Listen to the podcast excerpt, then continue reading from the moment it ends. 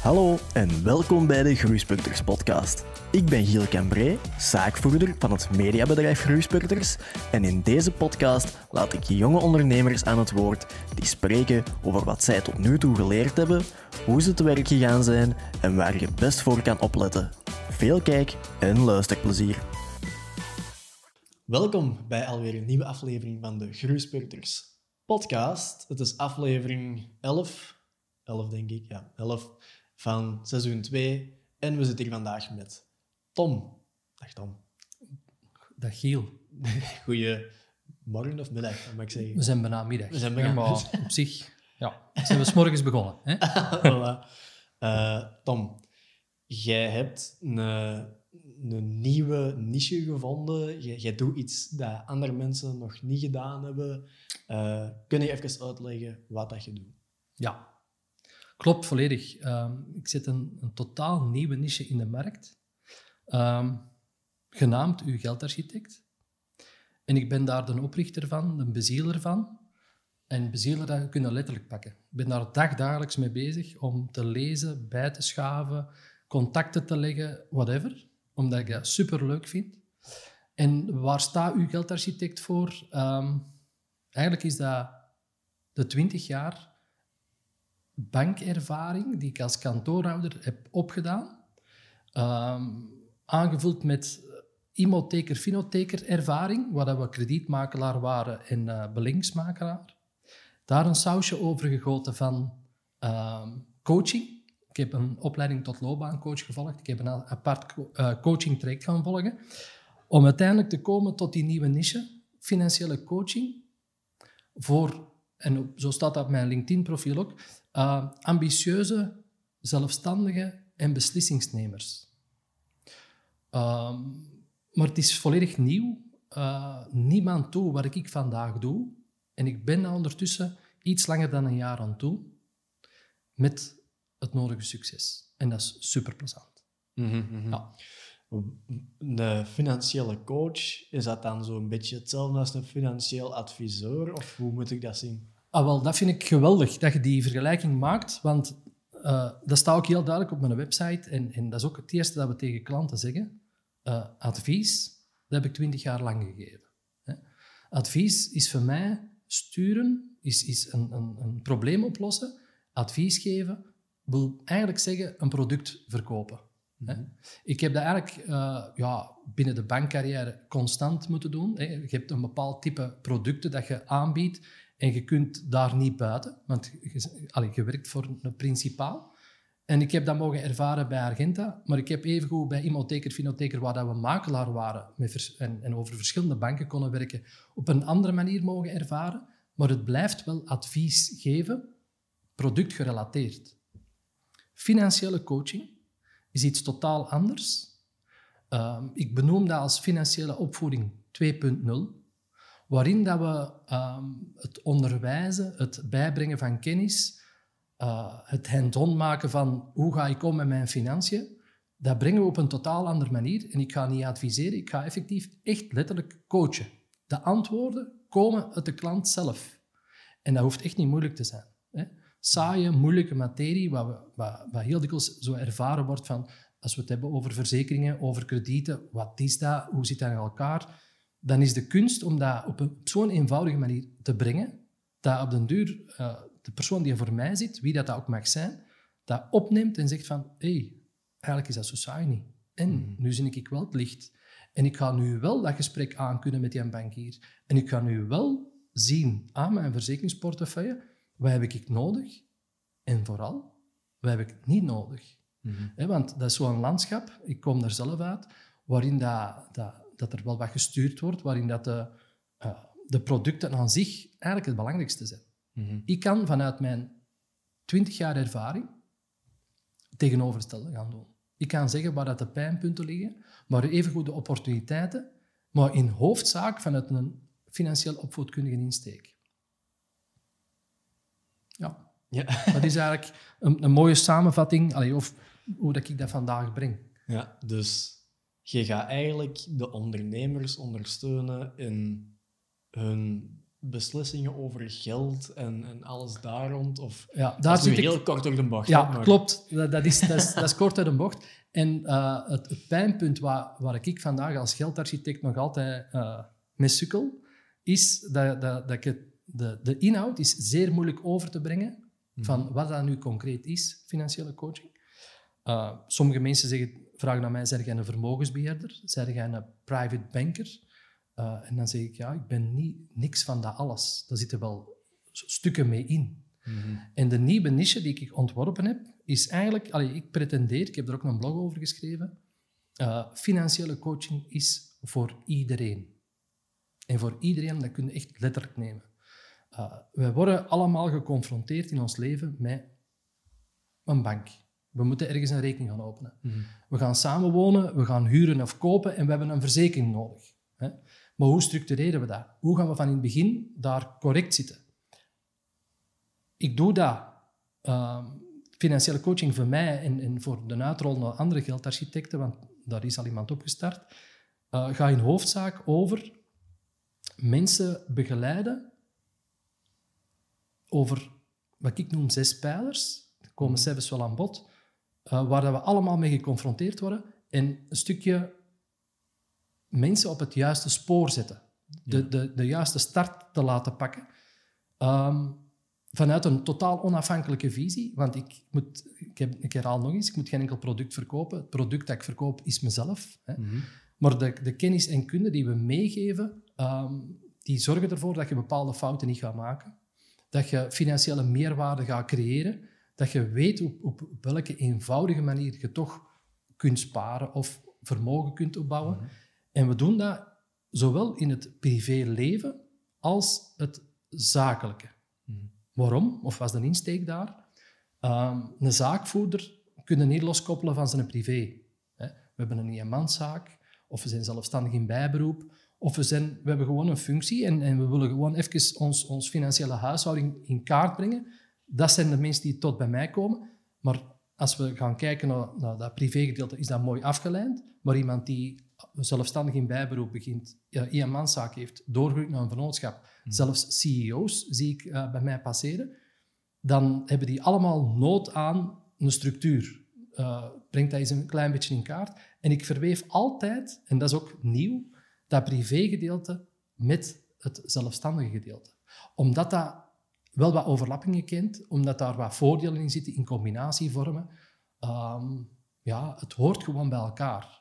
Ja. Ik wil daar nog op aanvullen, als dat kan tenminste. Ja. um, ik, ik heb net gezegd, financiële coaching is voor iedereen. Hè. En dat is, ik meen dat ook, dat is letterlijk uh, de visie die ik heb. Maar in de praktijk merk ik dat wie komt er tot bij mij? Want op mm. zich is dat, hoe geraakt dat aan klanten? Wie, wie heeft er nood om die financiële coaching? Uh, wie komt er tot bij mij? In hoofdzaak zelfstandige ondernemers die op kantelmomenten in hun leven zitten. Hè? Kantelmomenten, daar zal ik de doelgroep pakken 35, 55, die al een, een tijd zelfstandig zijn en zeggen van, goh, we weten waar we met onze zaak naartoe ontgaan zijn, we weten hoe dat we dat moeten aanpakken, maar we hebben nooit geen aandacht gegeven aan onze financiële huishouding. We hebben nooit dat pensioensparen uh, geoptimaliseerd. We hebben, nog, we hebben eigenlijk dat krediet zomaar gepakt omdat een bankier dat uitlegde of whatever. Maar nu willen we daar eens aandacht aan geven, want we moeten nog 20, 30 jaar verder tot aan de pensioengerichtede leeftijd. Maar veel dankbaarder en nog leuker zijn starters. Starters in die zin, ja, eigenlijk wel. Um, twee mooie verhalen daar rond toch. Dat je in eerste instantie gaat zeggen, wat heeft dat met ondernemen te maken? Mm -hmm. Een mooi voorbeeld is het verhaal van Laura en Jonas. Um, kinderen, allez, dochter van, van, bevriend, uh, van een bevriend echtpaar van ons, die zeiden van, we gaan samenwonen, Tom. Laura afgestudeerd als uh, industrieel ingenieur, eerste werkervaring. Jonas een jaar gewerkt als verpleger op TUSA. En die zeiden, ja, wat moeten we nu doen? Moeten wij huren of kopen? En als we gaan samenwonen, welke rekeningen zouden we dan best pakken? Gemeenschappelijk of apart? En hoe zetten we die kaarten in? Moeten wij al een bankkaart hebben? Moeten wij al zo een, een kredietkaart hebben? En voor wat zouden we dat kunnen inzetten? Want we willen al wel eens op vakantie gaan. En hoe zit het met onze pensioenopbouw? Moeten we daar al aan beginnen? Of we zijn nog jong en dat is nog de ver van ons bedshow. En evengoed uh, het verhaal huren en kopen. En wel, dat was een, een, een super dankbare coaching waarin dat we zelfs vier uur aan besteed hebben in, in gespreksvorm, maar dat stoorde niet, dat, dat ging gewoon mee door. Waar dat die op het einde zeiden van, amai, nu hebben we inzicht gekregen. Mhm. In, op een onafhankelijke manier, want ik moet geen enkel product verkopen, ik blijf dat herhalen. Ehm, en wij weten eigenlijk hoe dat we ons leven gaan aanpakken. Super.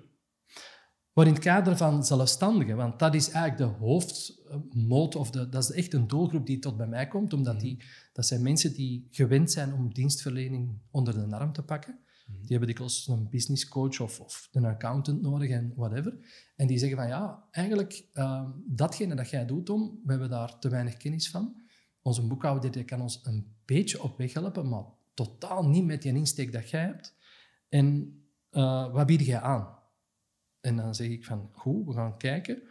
Welke bank ga je het best uh, kunnen servicen in zaken uw betalingsverkeer? Hè? want er is wel degelijk verschil. Niet elke bank doet dat op dezelfde manier en de kostenstructuur is overal anders. Die zeggen van, goed, als we zelfstandig zijn, welke verzekeringen komen er eigenlijk allemaal bij kijken?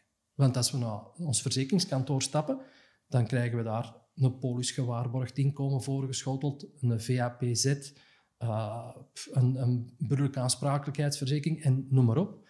Maar geef ons eens wat richting daar rond. Hè, van hoe zit het in elkaar, hoe moeten we daar rond denken? En dan brengen we dat ook. En leggen we ook de stappen uit die kunnen gezet worden, toekomstgericht. Het is bij de start belangrijk, wat heb ik nodig? Basis. En die uitbreiding gaat vanzelf komen. Dat is het luikje verzekeringen, waar we kort bij stilstaan. We hebben dat betalingsverkeer, we hebben die verzekeringen, dat investeringskrediet. Of we starten op en we moeten ergens geld gaan halen. Hoe doen we dat? Goh, ja, eigen middelen. Maar evengoed uh, wordt daar besproken crowdfunding. Is dat iets dat zou passen voor u als zelfstandige? Um, ik heb er mooie voorbeelden van gezien, hoe dat, dat ondernemers dat hebben vastgepakt. Echt wel mooie voorbeelden daarvan. Maar dat gaat evengoed ook toch wat aandacht, wat dat, die aandacht er niet was, rond... Je zou toch al aan dat pensioenopbouw moeten denken. Ah, is dat zo? Ja, zeker. En, ja, maar dat is nog ver. Hè. We zijn begin de twintig en, en, en, je zit te zeggen van dat je aan pensioen moet denken. En dan poneer ik volgende quote. En dat maakt dat die coaching aan zich superleuk is voor mezelf, maar ook voor, voor de mensen die tegenover mij zitten. Uh, ik doe aan pensioen sparen, niet voor mijn pensioen. Ja. dus een uitleg daaromtrent is, is, zit met een andere insteek. Hè? Maar dat zijn dingen die, die we meegeven vanuit die coaching naar starters toe, waar dat, die basis superbelangrijk is, vind ik zelf. Hè? Ik ben, ben uh, al langer dan twintig jaar ondernemer. Uh, ik, ik zou blij zijn, moest ik in het begin van mijn opstart de juiste richting aangewezen gekregen te hebben. Ja. Ik heb dat wel een stukje. Allee, gemist, dat bestaat niet de, nee, de, de juiste richting krijgen. Swat. Dat ja, is... Nu dat je dat zegt, dat is ook zo. Hè? Want was zo hetgeen waar dat je als starter bijna niks of gewoon niks van weet, wij weten er zelf nu ook nog heel weinig van, is inderdaad al die financiële stappen. Zonder een business coach, een financieel adviseur, een financiële coach. Ja, wie, wie ga je dat komen vertellen? Het is niet dat je dat van school meekrijgt of zo. Wat dan ook heel raar is, natuurlijk. Ah, wel, om, om op, op, op die opmerking in te gaan, uh, wat superleuk is, ik, ik, ontmoet echt heel diverse mensen, in hoofdzaak ondernemers heb gezegd, maar ook mensen die kritisch zijn, die, die bezig zijn met hun centen. En per toeval kwam mijn oude schooldirecteur op mijn pad. Die contacteerde mij en die zei, Tom, ik heb uh, over u vernomen via via dat jij uw geldarchitect bent spreekt mezelf wel aan als, als persoon. Uh, en ik zou u graag kennis maken met uw dienstverlening. Ik ben bij de directeur slash uh, oud-leraar van mijzelf terechtgekomen. Uh, ik heb daar mijn pitch mogen brengen. En ik kreeg daar onmiddellijk de reactie, zeg, eigenlijk zou dat moeten komen onderwijzen aan onze vijfde en zesde jaars. Want dat is eigenlijk een stuk dat we missen. We geven binnen de richting economie wel wat richting en, en, en, en dat zijn basiszaken die theoretisch vooral worden aangeleerd. Maar die een hands-on aanpak, die, die richting geven, dat missen we enorm. Ik zeg ja, ehm, ik ben vereerd dat je die, die vraag stelt, maar vandaag doe ik dat al. Ik doe financiële co uh, coaching en, en, financiële opvoeding 2.0. Pas ik effectief toe bij in hoofdzaak die jonge ondernemers, maar evengoed bij die tussenfase waar ik net vermeldde, dat, dat die kantelmomenten uh, wel degelijk belangrijk zijn. En de inhoud van datgene dat ik breng is eigenlijk financiële opvoeding. Opvoeding mm. van structuur brengen, hoe kun je iets aanpakken, kosten bewust maken, uh, moeilijke termen vertalen naar pardon, eenvoudige uh, zaken die heel behapbaar zijn, die implementeerbaar zijn, waar je van zegt, oké, de theorie is één punt, de praktijk kan zo en zo lopen. Ik, ik koppel dat. En hoe komt dat ik dat kan? Omdat ik eigenlijk twintig jaar aan de andere kant heb gezeten. en zag hoe dat die structuur was, wat mensen nodig hadden. Ik paste dat trouwens ook al toe in het verleden. Maar ik heb daar nu, door heel veel uitbouw te hebben, mhm. ehm, of daar heel veel rond te bouwen en opleiding te volgen en bijscholing en met heel veel mensen erover te babbelen, hebben we daar een bepaalde structuur in gekregen, zodanig dat dat, dat stapsgewijs heel hands-on voor iedereen, en ik ben hier terug voor iedereen, van mhm. toepassing is. Ja, ja. Ehm, zijn er zaken die bij jonge ondernemers terugkomen? Zijn de, ehm, is het vooral algemeen van, kijk, ik merk, of ik heb het gevoel dat ik meer kan verdienen en ik weet niet hoe? Of is het, is het echt, komen ze echt met specifieke vragen over specifieke uh, zaken? Ja. Ehm, Blijkbaar heb je mijn brochure gelezen, alhoewel dat dat niet kan, want ik had ze nog niet doorgestuurd, waarin staat dat traject 1 de specifieke vraag is. Dus de specifieke vraag, wat is dat? Um, iemand, een ondernemer, ziet met een bepaalde vraag omtrent een investeringskrediet. Hoe pak ik mhm. dat aan? Wat, hoe, welke randvoorwaarden komen daarbij kijken? Uh, ik heb hier een tarief ontvangen van mijn bank, is dat oké? En dan gaan we die specifieke vraag kunnen behandelen. Maar Vanuit die specifieke vraag zien we heel dikwijls dat er geswitcht wordt naar traject 2. Zo noem, ik, noem, ik, ik werk onder drie trajectvormen. Traject 2, en dat is de volledige financiële coaching over die zes pijlers, omdat eigenlijk dat investeringskrediet aan zich vasthangt of mhm. gekoppeld kan worden aan andere pijlers. En ehm, om terug te komen op uw vraag, hè, wat, is, wat is een algemene teneur of de vraag van, van jonge ondernemers, wat is daar uh, mogelijk anders? Of, of hoe komen die met die specifieke vraag, hoe lost dat dan op? Ik merk dat wie dat er ook voor mij zit, en ik heb heus wel uh, een heel mooi palmarès al zien verschijnen. Ik heb uh, in hoofdzaak jonge ondernemers, maar er zitten ook vier CEO's tussen, die ik mhm. anders in het verleden nooit zou geserviced hebben, denk ik, in, als bankier. Um, een bekende Vlaming, we gaan die geen namen noemen. Hè? Um, maar wat zien we daar allemaal terugkomen? Altijd hetzelfde. Structuur, die is, we hebben die niet. We hebben die niet opgebouwd. En dat zijn heel eenvoudige dingen. In het principe van bouw je vermogen, zo noem ik dat, hanteren we enkele definities die eigenlijk ervoor zorgen dat iedereen, ik ben hier terug met die term iedereen, mhm. ehm, op een bepaalde manier een vermogensopbouw kan doen. Zonder dat we daar luchtkastelen beloven en whatever, mm. maar structuur aanbrengen. En structuur is zowel voor de starter van belang als voor iemand die een gevestigde waarde is. Punt 2, kennis. Kennis. Ja, Tom, uh, als ik uh, naar de bank moet gaan, dat is met knikkende knieën. En als ik daar dan zit, dan zeg ik altijd maar ja, ja. En dan, dan antwoord ik, dat is nu net het tegenoverstellen waarom dat ik bankier ooit geworden ben of waarom dat ik vandaag financieel coach ben. Mhm. Ik zorg ervoor dat mensen niet ja, ja moeten zeggen, maar dat die weten waarover dat ze spreken. En ik ga die moeilijke materie in heel behapbare taal brengen. Zodanig dat wie dat er ook voor mij zit, um, zegt van oké, okay, ben mee, ik heb het vast. Ik weet hoe dat ik dat gesprek kan aangaan met, met mijn bankier. Ik weet wat nodig is, ik weet wat niet nodig is en ik weet waar ik kan op letten. En ik, en ik moet ook geen schroom hebben om die vragen te stellen. Want dat is moeilijke materie, maar als ik daarop doorvraag, is de kunst aan degene die aan de andere kant van de tafel of van een bureau zit, om daar op een manier op te antwoorden zodanig dat ik dat kan vatten. En als ik het niet vat, blijf ik doorvragen. Dus dat is hetgeen dat we ook aanleren aan uh, de mensen die tot bij ons komen. Dus we zitten daar enerzijds structuur, maar die structuur, dat hoeft niet rigide te zijn. Hè. Die structuur is, is heel hands-on. En dat is een term dat ik regelmatig gebruik. Je kunt dat onmiddellijk implementeren. Uh, en dat over zes pijlers. Daar kom ik graag zelfs wel op terug. Maar de, de, de vraagstelling van een starter, van een bestaande ondernemer, van een particulier, is in C overal hetzelfde. Structuur, uh, kennis en inzicht brengen um, ja, en ballast afwerpen waar nodig. Mm -hmm. nee, dus, ik heb wel nu drie keer, denk ik, die zes pijlers horen, horen zeggen. Wat, wat houdt dat in? Wat is dan de rest? Ja, als ik dat thuis vertel, ik heb twee kinderen, uh, ik had dat al vermeld in ons kennismakingsgesprek. Onze Thomas studeert rechten en onze Maxime die doet toch wel financiën en verzekeringen, mm -hmm. is in aan het studeren. Dan uh, horen die hun vader spreken over de zes pijlers en dan beginnen ze met mij gewoon te lachen. Maar eigenlijk is, is het uh, langs hun kant begrijpbaar dat ze het grappig vinden, omdat het zo dikwijls naar voren komt. Maar de zes pijlers die, die ik behandel, daar zijn de eerste vier echt cruciaal. En voor iedereen van toepassing.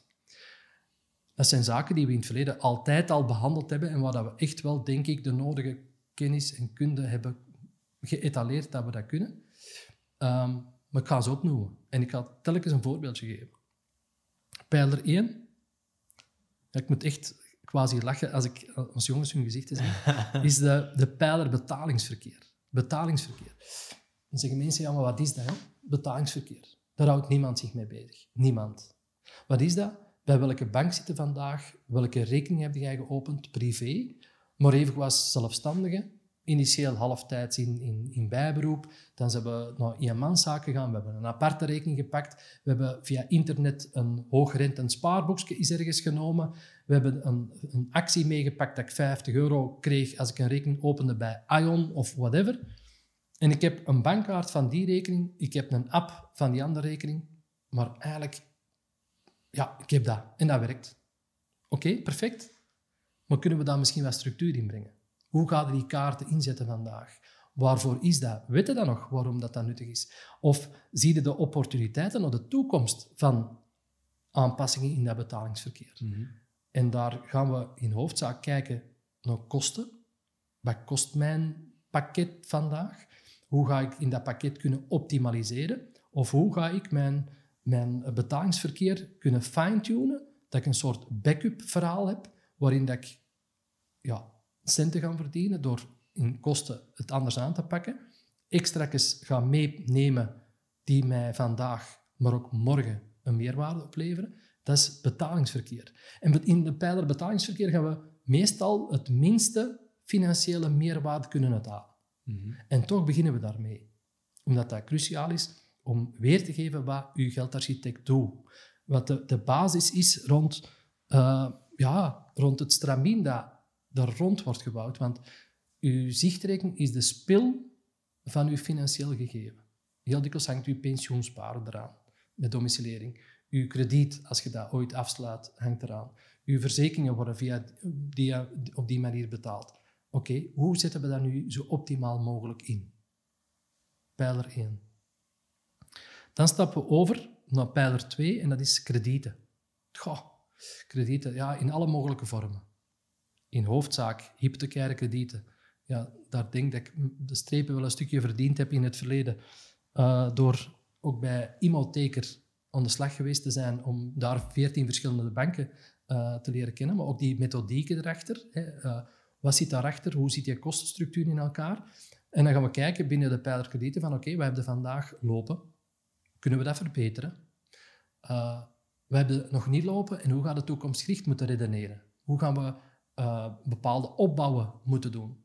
Uh, we spreken daar ook wel eens, allee, dat is een nieuwe term, stapelfinancieringen. Hè. Ik, ja, stapelfinancieringen, uh, recent nog een webinar gevolgd met, van Look and Fin en, en The Harbor en, en, en Win-Winner. Ik weet niet dat die namen jullie iets zeggen. Dat was met Micha, um, Matthias Brouwijs, of Brouwijs van The Harbor, die trouwens ook in Jonge Wolven het, het, het programma ja. 4, waar alle onder, eh, ja, jonge ondernemers die iets betekenen in België of, of die een, een leuke start-up hebben, daar het gezicht van is. En daar uit gaan we dat stapelfinancieringsverhaal halen om te zien van, als jonge ondernemer, hoe ga je krediet kunnen inzetten?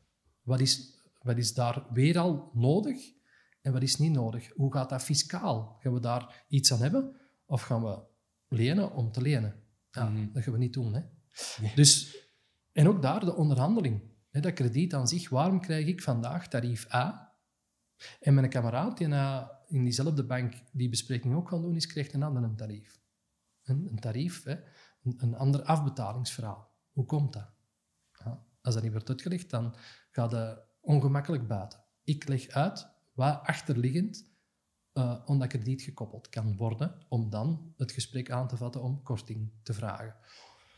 Maar heel dikwijls is het ingrijpen op het bestaand verhaal of mensen verder helpen in wat zijn de mogelijkheden toekomstgericht waar je naar kunt kijken. Mhm. Pijler 3. Pijler 3 zijn, eh, is de pensioenopbouw en, en beleggingen. Maar als we of eh, toch wel naar dat vermogen eens kijken. Ja, maar ik ben jonge starter. Ik investeer mijn kapitaal vandaag in alles. Dus hoe Ja. ga ik ooit vermogen kunnen opbouwen? Eh, eigenlijk is dat, hoeft dat niet moeilijk te zijn. Maar we zijn dat allemaal verleerd. We zijn dat allemaal verleerd. We hebben dat ooit wel geleerd. Als we eh, zakgeld kregen, dan gingen we dat sparen op een spaarboekje. Allee, sommigen toch. Of we hadden wat bij elkaar gespaard en dat werd dan naar de bank gebracht.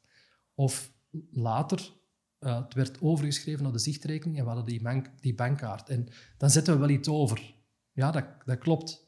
En, en eigenlijk merk ik in die gesprekken met mensen, is van de vragen, hoe spaarde vandaag? Ah, Tom, ik spaar ze. Ik zet over wanneer ik denk dat ik overschot heb en dat gaat dan naar dat spaarboekje. Oké, perfect. Goed. En hoeveel stond erop op 1 januari 2020? Ah, zoveel. Ah, dan moet er op, het einde van het jaar meer op staan, op die spaarrekening. Maar dat is niet. Hoe komt dat? Ah, omdat er geen systeem in zit. Omdat ik dat nodig had. Omdat ik investeringen moest doen. Omdat ik... Dat is altijd een reden. Mhm. En ik begrijp dat. We we zijn allemaal mensen. Eh, en we maken, daar, we maken allemaal dezelfde fout daarin. Maar als je daar een systeem in, in steekt, op een heel eenvoudige manier, en ik spreek dat de termen, maar dat is zuiver binnen de coaching, de werkspaarrekening en een bufferspaarrekening, ik spreek die twee termen uit, dan voel je al welke richting dat we soms kunnen uitgaan en dat met kleine bedragen er toch kan gespaard worden.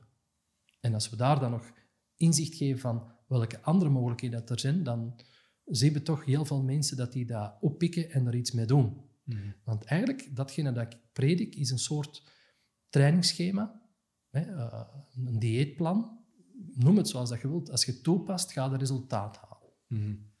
Maar in je pijler pensioen, opbouw en vermogen, daar zit van alles in. Ik spreek met mensen over cryptocurrency. Hè. Moeten we vandaag niet in een bitcoin zitten?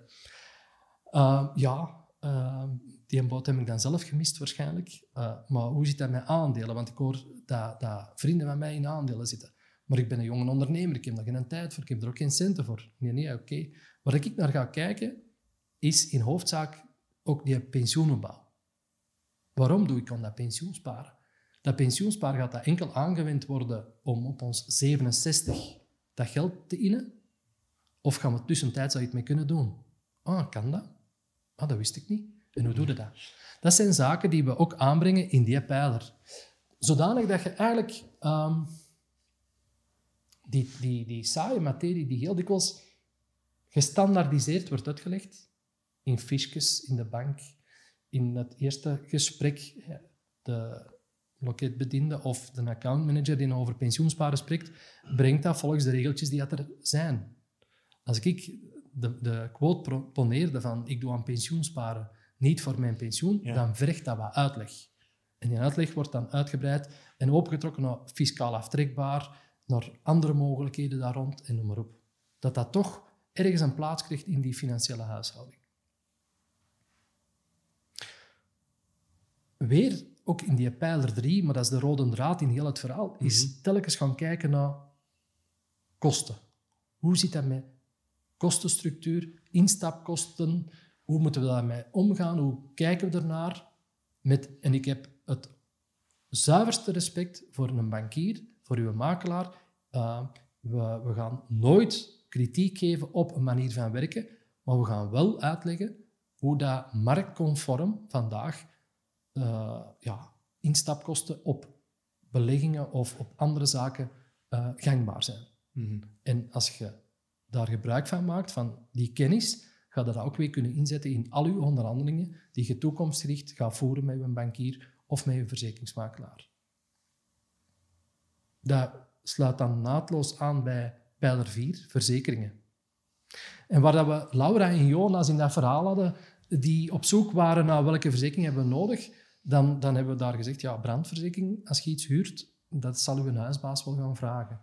Als je iets koopt, ja, dan ga je sowieso een brandverzekering pakken, want als het afbrandt, dan aan het afbetalen voor niks. En ja, maar we zijn maar met twee, moeten we dan een familiale verzekering hebben? Ah, dan leggen we uit hoe dat die, uh, de systematiek erachter zit, waarom wel of waarom niet, dat dat nuttig kan zijn. Uh, binnen die verzekeringen ja, zien we ook dikwijls de autoverzekering nog verschijnen. En dan gaan we ook daar even bij stilstaan. En dat is wel een probleem voor jongeren. Hè. Uh, uh, dat is leeftijdsgebonden. En dan gaan we zien dat daar enorm veel verschillen in tarificatie zit. Maar ook daar gaan we de nodige kennis kunnen etaleren om mensen daar ja, wat meer zichtbaarheid te geven rond dat type product. Um, maar verzekeringen kan verder gaan. Een starter die zegt van, goh, ik heb uh, materiaal aangekocht, ik zet dat op bepaalde plaats, heb ik een, een soort van diefstalverzekering nodig. Hoe zit dat met mijn aansprakelijkheid als ik ergens mijn camera laat vallen en, uh, of ik, ik verleen een dienst en dat draait daar totaal verkeerd uit, hoe moet ik daarmee omgaan? Ah, dan gaan we kijken welke risico nemen we vandaag of, of wat vinden we daar zelf belangrijk in. Want ik herhaal, wat ik heel lang in het begin gezegd heb, ik adviseer niks. Vanuit die bevraging, vanuit die confrontatie, op een positieve manier weliswaar, komen die antwoorden zelf. Gaan mensen zeggen, ah ja, dat heb ik precies echt wel nodig. Ah ja, nee, dat, dat heb ik lopen al een tijd, maar ik heb dat nog nooit moeten inzetten. dus dat is pijler 4. Dan schakelen we over naar 5 en 6. 5 is vastgoed. Hoe gaan we daarmee om? Hoe gaan we die enige eigen woning kopen? Moeten we daarmee starten?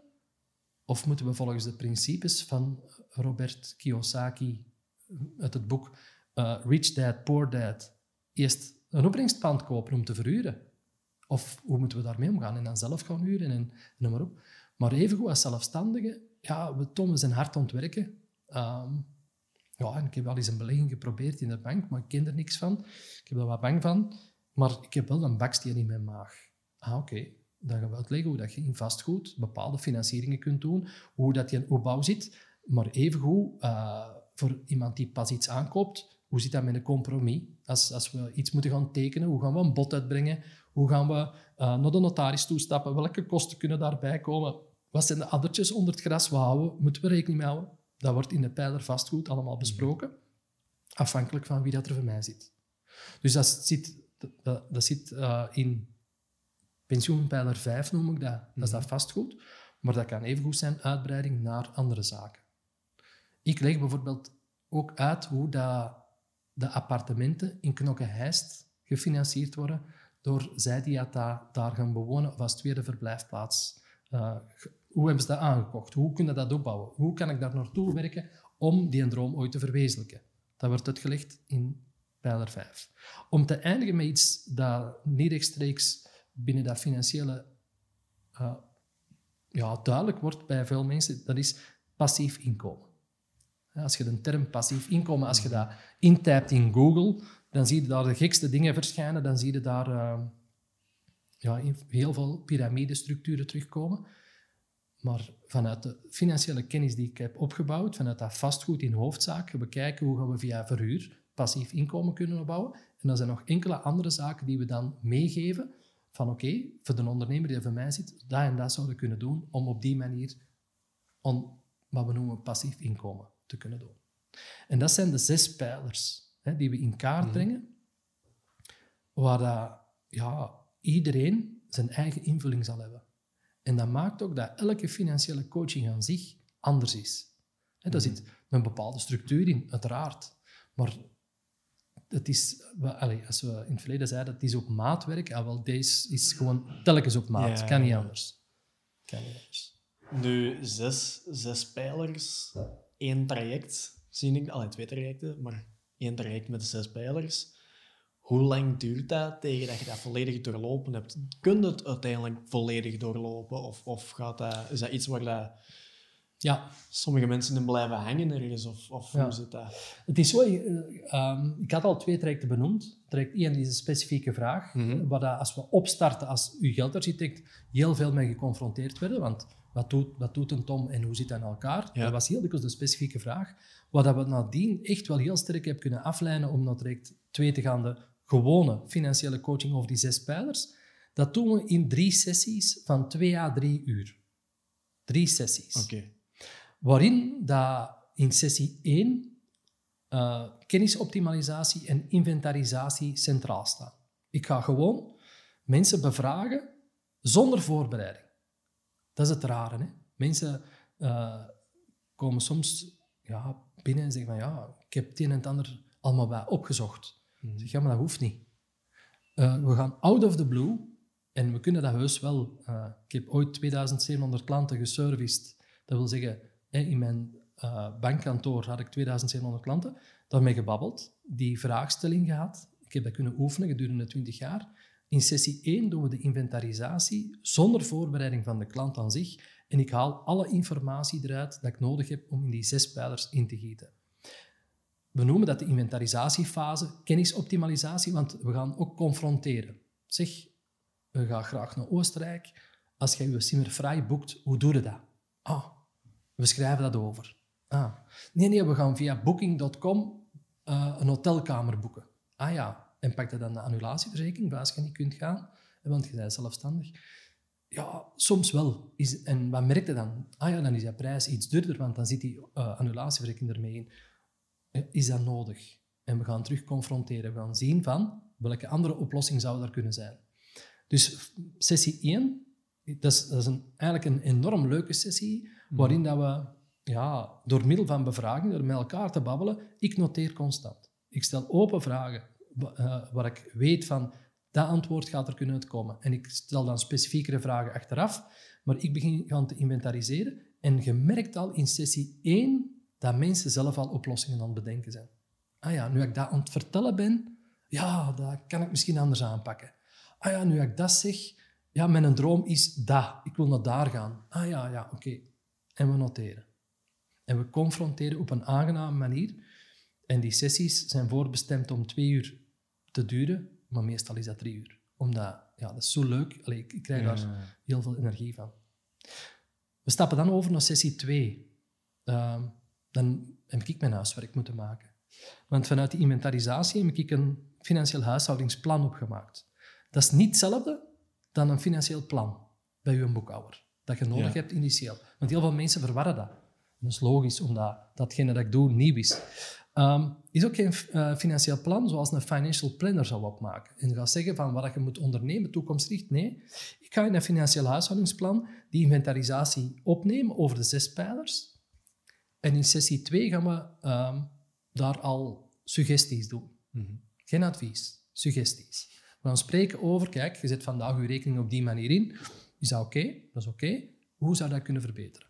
Op die manier en die manier. En mensen pakken dat vast. Die zeggen, ah ja, dat is wel iets. Daar ga ik mee aan de slag. Dat ga ik doen. En zo bouwen we dat op over die zes pijlers.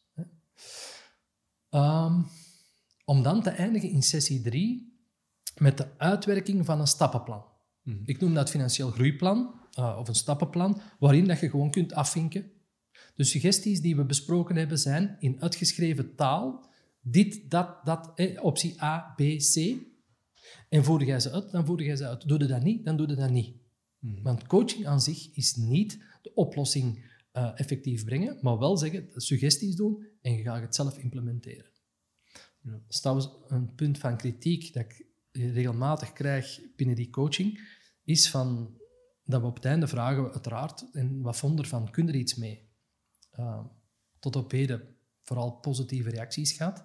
Van, ja, ik, ben, ik heb inzicht gekregen, ik heb gezien welke kosten dat ik kan besparen, welke financiële tastbare meerwaarde erin zit. Maar uh, zou jij dat mij nog allemaal kunnen regelen? Hè? Die lening in orde maken, uh, naar de bank stappen om die rekeningen te openen, de verzekering afsluiten. En dan antwoord ik, dat gaat niet. Been there, done that. Ik heb dat allemaal gedaan in het verleden. Maar ik ben nu net afgestapt van dat productmatige om eigenlijk op een volledig onafhankelijke manier naar die zaken te kunnen kijken. En dat maakt dat, dat mensen ehm, in de actie worden gezet. Na die coaching gaan ze effectief aan de slag.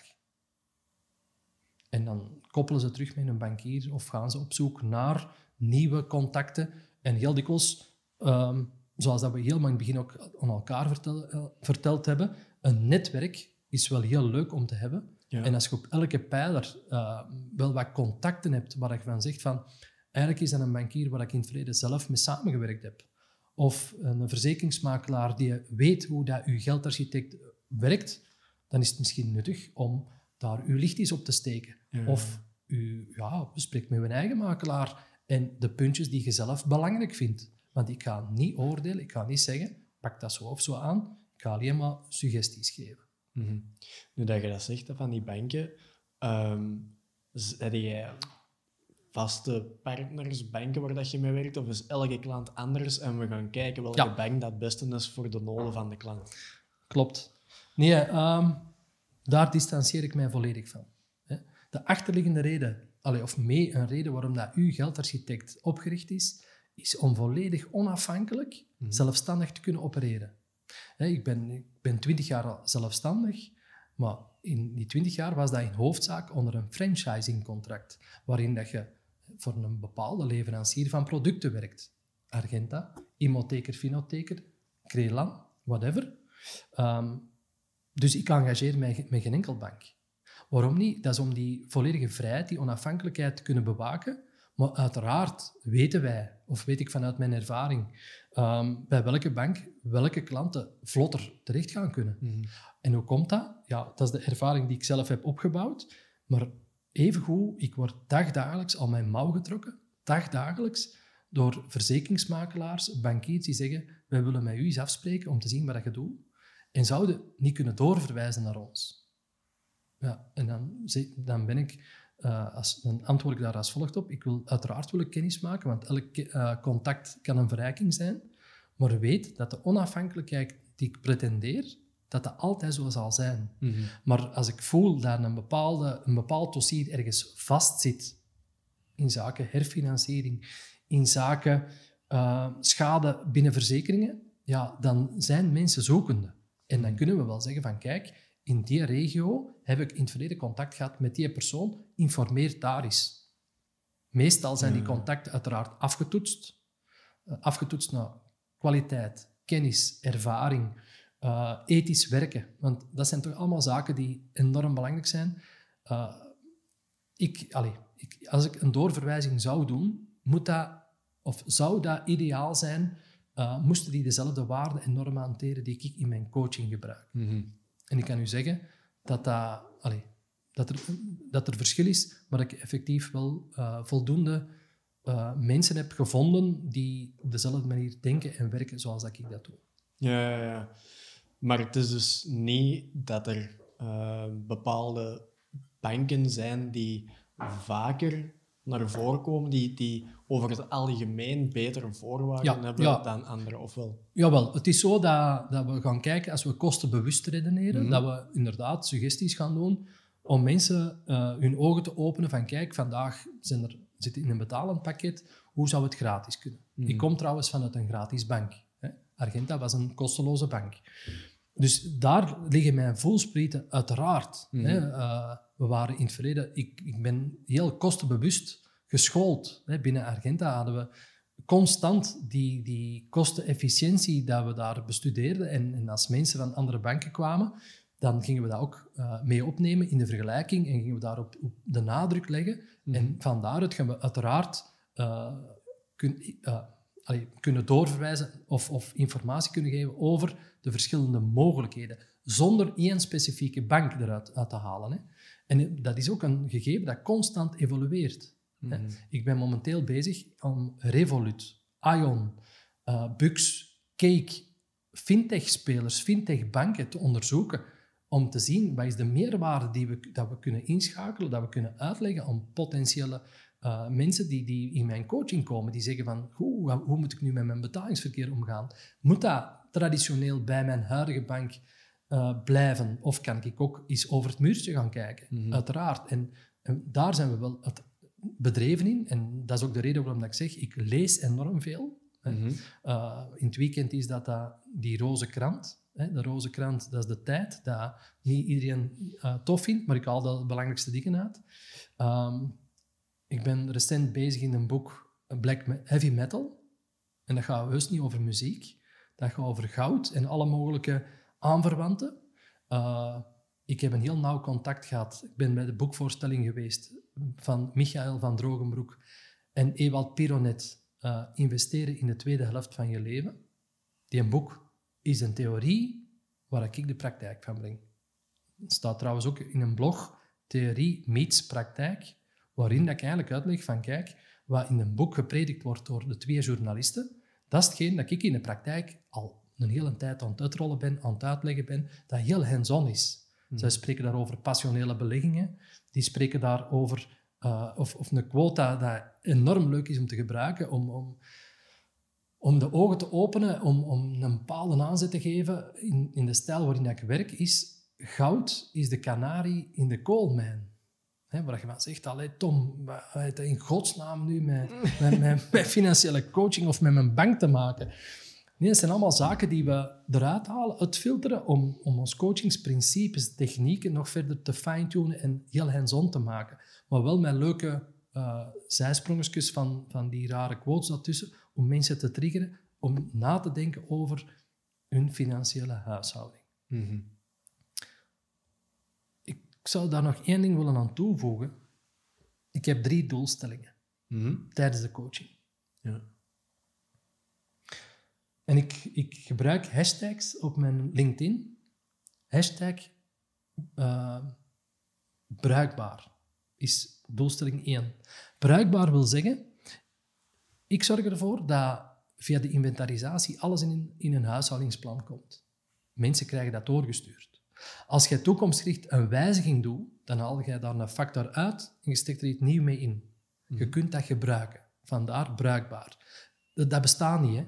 Vandaag heeft, uh, een bank apps uh, heeft een bank een app gemaakt waar dat jij al je producten in ziet staan, maar je, woning die je hebt aangekocht, die, ja, dat staat dan nu net niet in. Ja, het krediet nog wel, maar de woning aan zich niet. Passief inkomen. Hoe gaan we dat in een app steken? Ik heb een heel eenvoudig tooltje gemaakt, een spreadsheet, een huishoudingsplan as is. Bruikbaar. Je kunt dat nadien gebruiken. Doelstelling nummer twee, inzetbaar. Inzetbaar wil zeggen dat we vanuit dat financieel huishoudingsplan stappen gaan noteren in dat groeiplan die je kunt implementeren. Je gaat die kunnen inzetten. Dat is inzetbaar. En dat zijn twee termen dat we in elke coaching terugvinden. Bruikbaar, we hebben een content gekregen in zaken uh, goh, leadershipstraining, time management. Daar kunnen we uitleg krijgen en zaken aangereikt. Dat is het bruikbare gedeelte. Dat vinden we overal terug. Inzetbaar, ja, als we time management hebben gevolgd, dan gaan we in onze agenda structuur, blokken, blokken maken, uh, met kleurtjes werken, whatever. Dat is inzetbaar. Dus dat biedt men overal aan. Ja. Maar dat, wat dat wij, en ondertussen zeg ik wel degelijk wij, uniek in zijn, is hashtag tastbaar. Tastbaar wil zeggen dat we steeds een financiële meerwaarde kunnen aantonen. Want vanuit het stappenplan kan ik perfect gaan berekenen welke financiële meerwaarde er voor de klant in zit. Ja. En daarbovenop heb ik dan ja, het principe erbij gegooid: no cure, no pay. No cure, no pay wil zeggen dat als de financiële tastbare meerwaarde niet hoger ligt dan de tussenkomst of de investeringskost die men aan ons dient uh, uh, te doen, dan hoeft men mij niet te betalen. Dus ik herhaal, vanuit dat, dat plan dat we opmaken, dat huishoudingsplan, dat stappenplan daarnaast, kunnen we perfect die financiële meerwaarde gaan berekenen. Het is te zeggen, perfect is dat totaal niet. Want ik kan alleen maar berekenen wat we besparen, welke meerwaarde dat we kunnen aantonen. Maar er zit enorm veel meerwaarde in die we vandaag nog niet kunnen meten. Ja. Die krijgen ze dan gratis bij, zeg ik altijd. Omdat je inzicht krijgt, omdat je systemen kunt implementeren. Alle systemen op zich zijn dat heel eenvoudige stappen die Mhm. gewoon implementeerbaar zijn. En no cure, no pay zorgt er ook voor dat mensen getriggerd zijn. Oké, ik wil dat wel doen, want ik pak geen enkel Wat financieel. kan ik verliezen? Ja, Wat kan ik verliezen? Inderdaad. Superleuk om te doen. Ondertussen ja, 14, 15 maanden met uw geldarchitect bezig. Vijftigtal coachings achter de rug. Hè, dus leuk ehm, om te doen. En ik kan u zeggen, tot op heden, het no cure, no pay principe heb ik nog niet moeten toepassen. Dat wil zeggen dat we, dat we tot nu toe ons factuur dat we mochten opmaken steeds hebben mogen ontvangen ook. Omdat de tastbare financiële meerwaarde zeer, zeer duidelijk was. En daarom zeg ik ook, datgene dat we doen is nieuw, nieuw. Bestaat vandaag niet. Ehm, en is ja, voor iedereen die links of rechts wat vragen heeft omtrent hun financiële huishouding nuttig. En die insteken zijn heel divers. Sommige mensen eh, komen tot bij mij vanuit een, een life coach die zegt van ja, de opbouw rond geld, daar moeten we bij de tombe zijn. Um, maar evengoed in een coworking space waar dat we in rondlopen, zijn er andere ondernemers die vragen, en wat doe jij juist? Ah, uw geldarchitect. Oh, f- ja, leg dat eens uit. Op, kunnen we eens niet gaan samenzitten? En we zijn vertrokken. Ehm, ondertussen opgepikt door VOCA. VOCA zegt van, hoe, wat, wat, doet, wat doet uw geldarchitect juist? Ah, zou dat niks kunnen zijn voor de jonge ondernemers? Om even te sparren, om te zien van, wat hebben we nodig en wat hebben we niet nodig en hoe zit dat? En die specifieke vragen. Superleuk om te doen. Maar hoe groeit of hoe, hoe gaan we daarin verder? Ik, ik heb serieuze kwantumsprongen gemaakt op het moment dat ik eh, nog vlak voor corona een artikel in het tijdschrift Blovi, dat is in sint ja. Latem, eh, een tijdschrift dat in hoofdzaak wordt gelezen door ondernemers. Heel veel IT-mensen zitten daaronder. Ik heb daar een artikel rond uw geldarchitect laten publiceren en vanaf dan is het, ja, was de deur openzetten. Ja. En ik heb ook moeten leren van niet meer enkel rond de kerktoren te werken en enkel fysiek af te spreken om die coaching te doen. Ondertussen hebben we ook een headset. Dan zitten we Zoom, Skype, noem het op. We doen het allemaal. Maar dat opent wel enorm veel mogelijkheden. Want ik zit met mensen aan de kust, in, Knokke, eh, in onder andere, maar evengoed in Gent, Sint-Martens-Latem, in Limburg, die tot bij mij komen, die ik anders nooit had kunnen bereiken. Dus corona is voor mij een zegen geweest. Omwille van het feit dat ik ja, het digitale heb moeten omarmen. Ik heb daarmee moeten leren werken. Ik- en ik vond dat in het begin zeer, zeer raar. Mensen op een scherm zien, eh, uitleg geven, inventariseren, dat huishoudingsplan, uw scherm delen. En we nemen afscheid. En ik heb die mensen fysiek nooit gezien. En toch krijgen we dan toffe reviews eh, op, op mijn Google, mijn bedrijfspagina. Allemaal plezant om te lezen. En dat maakt ook dat... En ja, ik, voel me echt wel een stukje uitverkoren. Dat tot op heden ik vooral heel ondernemende mensen heb ontmoet die willen groeien, die openstaan om die kennis op te zuigen en daar iets mee te doen. Ehm, omdat ja, men stapt in een betalend traject, men gaat daar effectief verwachtingen hebben. Wel, ik kan die verwachtingen tot op heden altijd oplossen. En we hebben heus wel kritische klanten. Hè. Zij die testaankoop uitpluizen, eh, die willen ook de geldarchitect wel eens leren kennen om te zien waar dat ze nog anders kunnen aanpakken, hoe dat ze het nog kunnen verbeteren. Eh, en dat is altijd leuk om ook die uitdaging aan te gaan. Ik denk dat, dat dat principe van die eh, no cure, no pay, dat dat er wel een beetje voor gezorgd heeft dat je ook tijdens corona nog hebt kunnen groeien. Want je pakt eigenlijk de grootste angst weg Ja, dan een ondernemer kan hebben in corona. Langs de andere kant, niet elke ondernemer kan dat principe toepassen. Ik denk, wij, wij kunnen dat bijvoorbeeld niet doen. klopt. Als, als, als fotograaf, videograaf, juist hetzelfde als, als dat je die, die klanten hebt eh, over heel België. Ja, we moeten met onze camera nog altijd wel fysiek naar daar gaan natuurlijk. Hè. Klopt. Ehm, het no-cure, no-pay-principe is, is uniek in die zin dat in België kunnen dat heel weinig beroepen dat toepassen. In Amerika zijn er advocaten die op die manier werken. Als ze resultaat halen, dan worden die vergoed. Is dat niet, dan is dat niet. In België is er blijkbaar iets, een wet rondgemaakt dat dat quasi niet kan. Maar in mijn verhaal, ik neem die verantwoordelijkheid zelf. Ja. Ik pak gewoon dat risico volledig op mezelf. En zoals ik daarnet zei, er zijn heus wel kritische klanten Mhm. die heel veel kennen en heel veel ervaring hebben in hun financiële huishouding. Maar de kracht bij mij schuilt erin dat het over zes pijlers gaat. En niet over één, twee en drie. Daar kan men perfect volledig eh geüpdate in zijn, perfect in zitten. Om misschien dat in vier, vijf en zes er opportuniteiten zitten dat men nog niet kent, niet weet en noem maar op. En dat groeit constant, die kennis, die tips, die tricks. Dat wordt dagdagelijks bij wijze van spreken aangevuld. Eh, ik heb net al verwezen naar die lectuur. Daar halen we uiteraard al veel uit. En het mooiste compliment dat ik recent nog gekregen heb, was een financiële coaching op een vrijdag. eh, waarin dat ik dan eh, de principes rond pensioensparen heel duidelijk belicht had. En dat ik de zaterdagavond om half elf, de dag nadien, een WhatsApp kreeg van, die, van de persoon die hij coachte. En die zei, ik heb een artikel gelezen in de tijd over pensioensparen. We hebben het er gisteren precies volledig over gehad. Ik herkende daar alles van, want je hebt mij dat allemaal al geduid. En nu hebben ze daar in de weekendeditie een eh, artikel rondgeschreven. En dat was precies alsof dat een uitleg was dat jij gisteren deed. Zeg ja, wel, dat is die constante ontwikkeling, daar constant mee bezig zijn om die laatste nieuwe tips en tricks te kunnen meegeven die hands-on zijn. En die persoon had dat ook vastgepakt. En ik merk dat iedereen dat vastpakt. Want als je het niet vastpakt, ja, dan heb je een investering gedaan voor niks. Dus het, dat, dat wordt altijd geïmplementeerd. De enige frustratie die bij mijn stukje kan ontstaan, is dat ik niet weet of hoeveel of, of, of hoe dat alles wordt geïmplementeerd. Maar dat is nu eigen aan de coaching aan zich.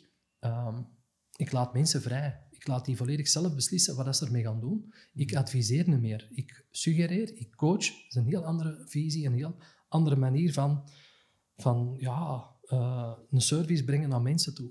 Mhm, mhm. Ehm, de starters, dus uw klanten, die starters, eh, startondernemers, zijn er bepaalde fouten of zo dat, dat heel vaak voorkomen omtrent de financiële kant van het verhaal? Goh, eh, het overkomt bepaalde ondernemers wel.